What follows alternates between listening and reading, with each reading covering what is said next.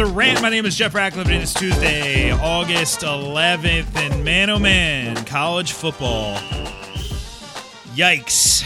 We'll talk about that in a minute, but not the best news for college football. Not that unexpected, but still not the best news. And hey, besides the fact, I got to say this besides the fact it doesn't look like we're going to have some, if not all, of college football, I think we're going to have some. But regardless, I 100% believe we are going to have NFL football. So don't let that get you down at all. Wouldn't worry about it. In fact, we're going to talk about some draft tips. Five tips to help you dominate your drafts on the show today. Just key tips, things that I want to keep in mind. I sort of have my little checklist with me at every draft, and I want to accomplish these things so that I know I can come out of that thing with the best possible team. So that's what we'll talk about on the show today. Before I get to that, though, I got to tell you about our sponsor. You know who it is.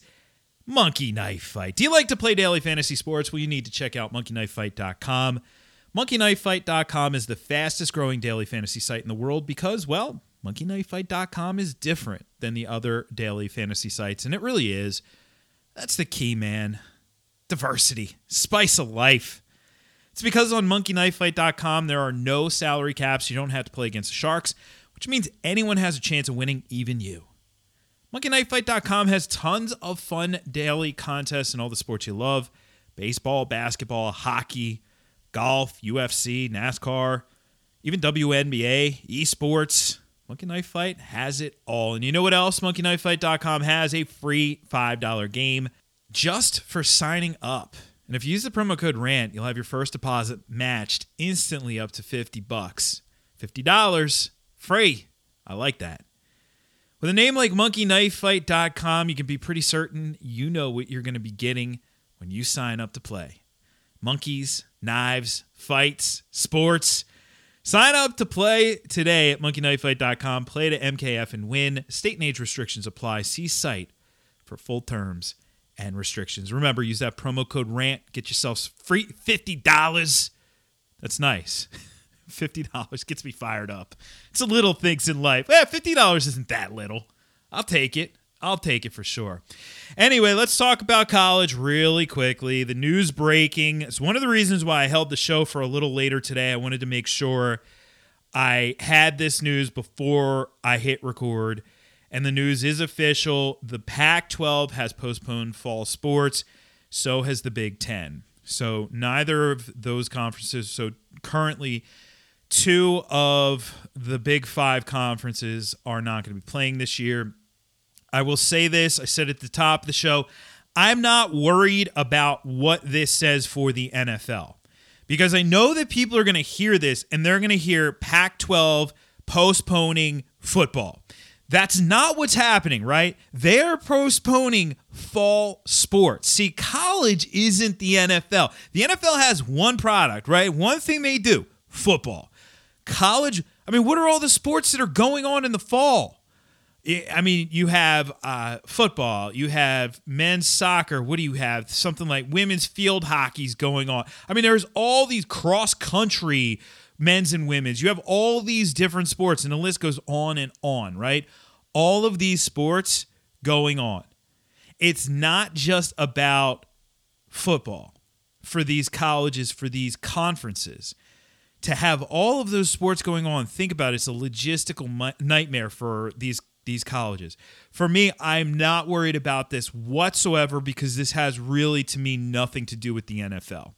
This has everything to do with these colleges, with these conferences, and with their gigantic sports schedules, but nothing to do with the NFL. So I would not worry about it. And, you know, we may still have the SEC. We don't know. We may still have the ACC. We may have the Big 12. I, I don't know what's going to happen. Of those, I would say the most likely would be the SEC. So we'll see. But that could lead to a situation where we have two separate college seasons this year, college football seasons. If we get a fall season from some conferences and then we get a spring season from others. And remember, postponed doesn't necessarily mean canceled, it means it is postponed. And the idea is, you know, they're looking into figuring out a way to get on the field in 2021. And that doesn't mean the fall of 2021. That would mean this year because remember the academic year starts in the fall and ends in the spring. It doesn't follow the calendar year. So they could still be on the field in the spring. We'll see. We'll see. But anyway, wouldn't worry about that for your fantasy football purposes. I'm going into this full blast. We are in fantasy football draft season officially. Everything feels like it's a week behind this year. I know a lot of people are dragging their feet a little bit, and there are a lot of doubters out there who do not think we're going to have a an, an NFL season. I, I completely disagree. The king of all sports, the king of all sporting leagues, the NFL, they're not going to let all these other leagues go on. Are you kidding me? It's not the way the NFL rolls. So it's on.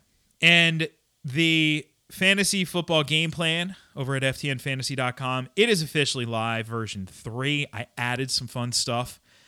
Uh, Derrius, the Derrius Guice news unfortunately pushed our our launch back just slightly because I wanted to make sure I got that in for you in case you have a draft coming up this weekend. I want to make sure this thing was as updated as possible. Unlike those magazines you buy on the uh, you know on the various newsstands, those things are stale, very stale at this point. There's a lot that has happened since those things were published.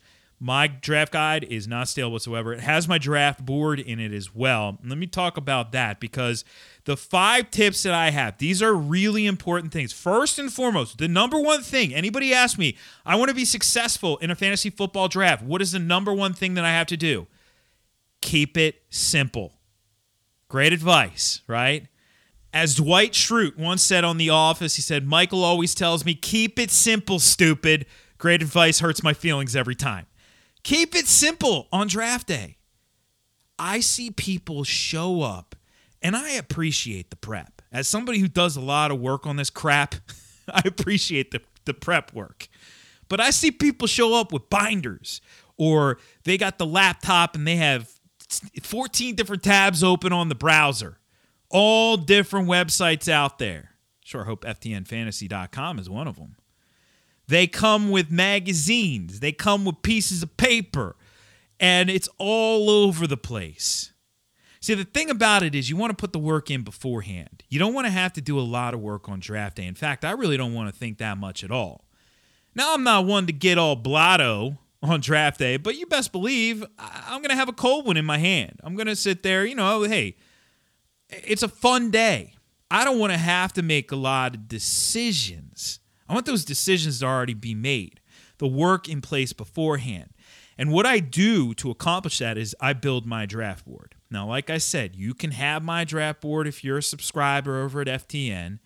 It is in the in the uh, the game plan, and I have one for PPR, half point PPR, and non PPR. It's one piece of paper. I literally show up with this thing. That's all I need. I don't need anything else. And I will tell you this you should never be sniped on draft day. Should never, ever, ever, ever, ever, ever, ever, no matter the weather, happen on draft day. Why? Because what I see is people will have this happen. They will get fixated. It'll be about six picks away. They'll be like, ooh, I'm up in about six picks. All right, let me see who's on here. Oh my God, he's still on the board. And they get fixated on that guy. He doesn't go. He's still on the board. Five picks to go.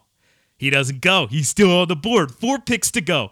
Three picks still on the board. I'm going to get my freaking guy two picks. You got to be kidding me. This guy's still on the board. Pick before you? Guess who gets freaking picked? it never fails. If you fixate on that one guy, he going to get picked. So I see this happen to people, and you can tell when they get sniped on draft day because they go into that cocoon, right? you know, you're up, Joe. And, and, and all of a sudden, Joe is dead silent. and Joe is just staring at all the pieces of paper in front of him.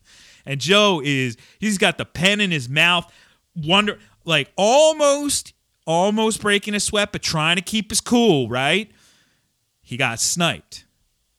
Well, that will never happen with the draft board. Because, yeah, that guy may go, and guess what? You're going to take the next guy up on the draft board. See, rankings makes it really difficult to do that if you have an overall set of rankings, especially as you get into the middle parts of the draft, because you're going to be moving around by position. But my draft board lines it all up. You can see all the positions and how everybody relates to each other, how everybody is relative to each other in terms of value. You will not get sniped with the draft board. And it keeps it as simple as possible. You won't make a panic pick, none of that. Number two, don't wait at running back. Now, I think you can get away with something interesting this year, and I'll talk about that in a second. But I'm going to tell you this current ADP says 40 running backs are going to be off the board by the end of the eighth round. If you're looking after 40 running backs, you are not going to be happy with those running backs. There's no such thing as getting a late round value. You know, years ago, Arian Foster, the breakout year, he was a late round running back pick. And I don't know how, but he was in a lot of leagues. I guess nobody really believed that he was going to break out. That doesn't happen most years. it's very, very rare. So you really want to get at least one running back early. Uh, and, and what I mean by that is my checklist, I'll have a checklist of things that I want to accomplish in a draft. The number one thing is I want to get a top 10 running back on, on every one of my teams. Doesn't have to be a top five running back because in some instances you just simply can't do that. But a top 10 running back, you know, so sort of like bare minimum, somebody like Aaron Jones or somebody like that is like bare minimum. Somebody like Miles Sanders or some some something in that range. I got to get at least one of those guys. Got to. And the thing about it is, you know, zero RB I think it's a really risky strategy for a lot of people out there, especially considering that the position is going to dry up halfway through your draft.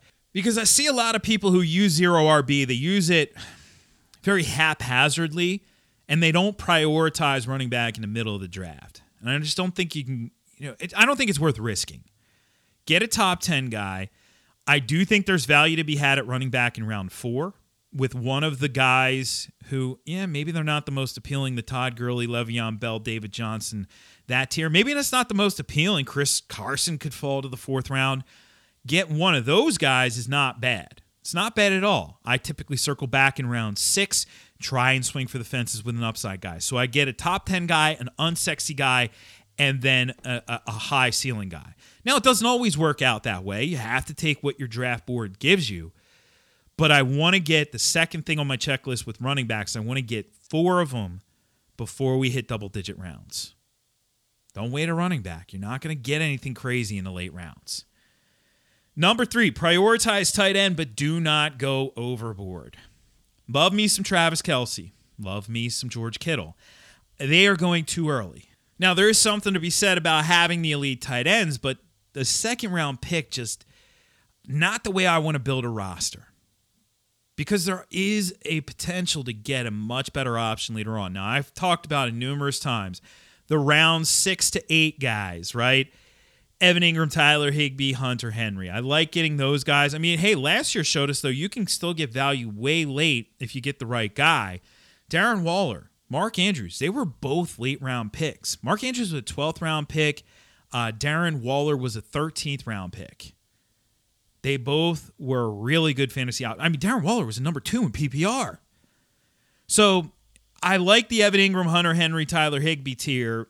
And if I, but if I don't get those guys, I'm not going to panic because I could still turn back around and prioritize getting an upside guy in Hayden Hurst, Noah Fant, Mike Gesicki, or TJ Hockenson. So I want to prioritize it, but I don't want to go crazy. I think the world has gone too tight end crazy in the last five years or so. Well, might even be more than the last five years in fantasy football. Number four, keep taking that value at wide receiver. Wideout is deep. Wideout is deep. And running backs are going so early that it makes value fall at wide receiver. And that is a good thing because you're getting wide receiver. You, you can get wide receiver ones. You can get a top 12 fantasy wideout in the third round. That's a wide receiver one in the third round. I do love that. Now, as I said, don't be afraid to take what the board is giving you. So let's say you get one of those top 10 running backs in the first round, whatever it is, Derrick Henry or whoever. Uh, it doesn't matter to me. Top 10 guy, first round. And you come back around in the second round, and Julio Jones is still on the board. Middle second round, he shouldn't be on the board. The board is giving you value, take the freaking value, right? So take him. All right, you're up in the third round. Chris Godwin is still on the board. Chris Chris Godwin probably shouldn't still be on the board here, but he is in the middle third round. And I've seen this happen. That's value. Take him.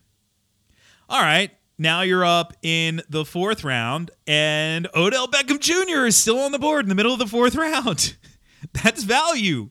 Take him.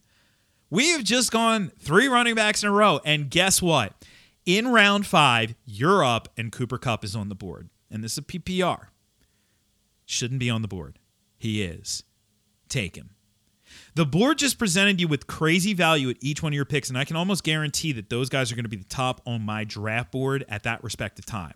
So as you're crossing out, you're going to see their names at the top. Take the freaking value, and you'll be able to see that you know where they they are situated on that board. You're going to take that value. Now you have created something pretty interesting here, though. You have now gone essentially with a modified zero RB because you went four wide out street. You have one one running back in the first five rounds at this point, if this happened, now we have to shift gears. So in those early rounds, if the early, you know, first five rounds, your draft's going to give you value. The people in your league are going to give you value. Take it.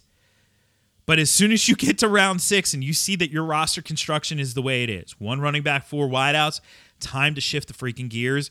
No longer can really focus on value because you can't. I mean, yeah, there may be a wide receiver there on the board who is tempting in round six, but you got to go running back.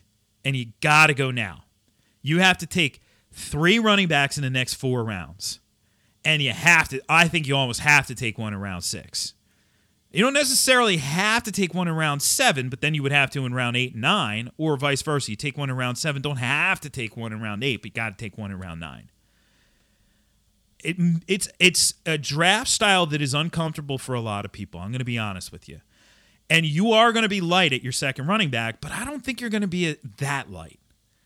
And when you consider that you now have you have three wideouts you can start, and and heck, if it's a flex, you could roll with Cooper Kupp in your flex. That's not that bad. Not bad at all. You have basically three two top tens, three top 15 wideouts on my board, four top 15 wideouts on my board. I don't think that's that bad.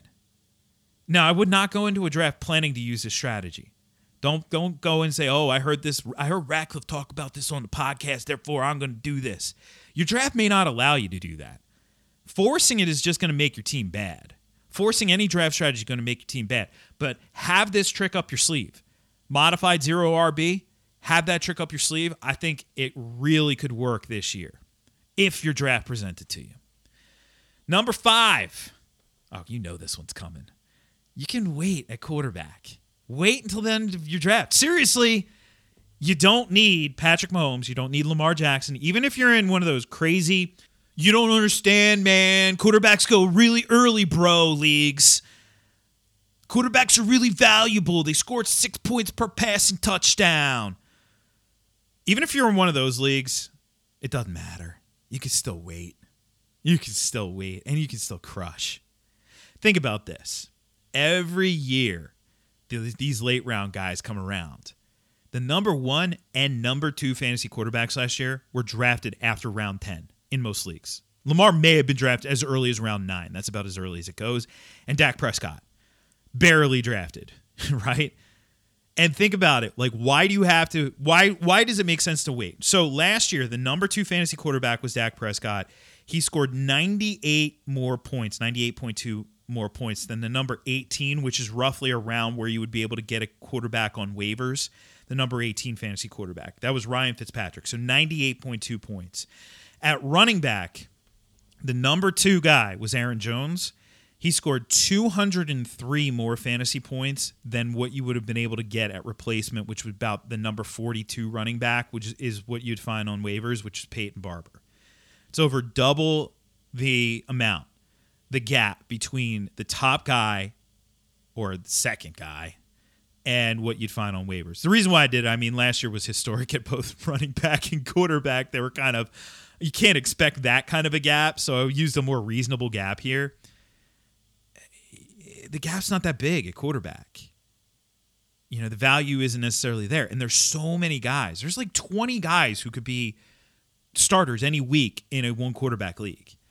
And even if you completely wait, wait, I've seen people do this, wait until the, literally the last two rounds, you can still get Tannehill or Ben or Mayfield or you know, there's so many guys who are going to be on the board. And are those the sexiest guys? No, but you know where you're going to be sexy? At running back and wide receiver. And that's even true. Like I said, your league's a crazy, you don't get it, bro. Quarterbacks go really early league.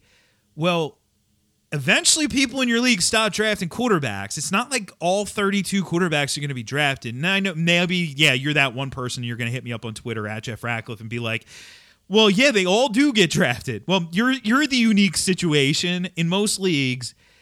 In a 12 team league, even if they go really early, how many quarterbacks get drafted? 18 to 20. If 18 to 20 get drafted, you're going to be drafting the last two. The last two are like Ben Roethlisberger and ba- Baker Mayfield.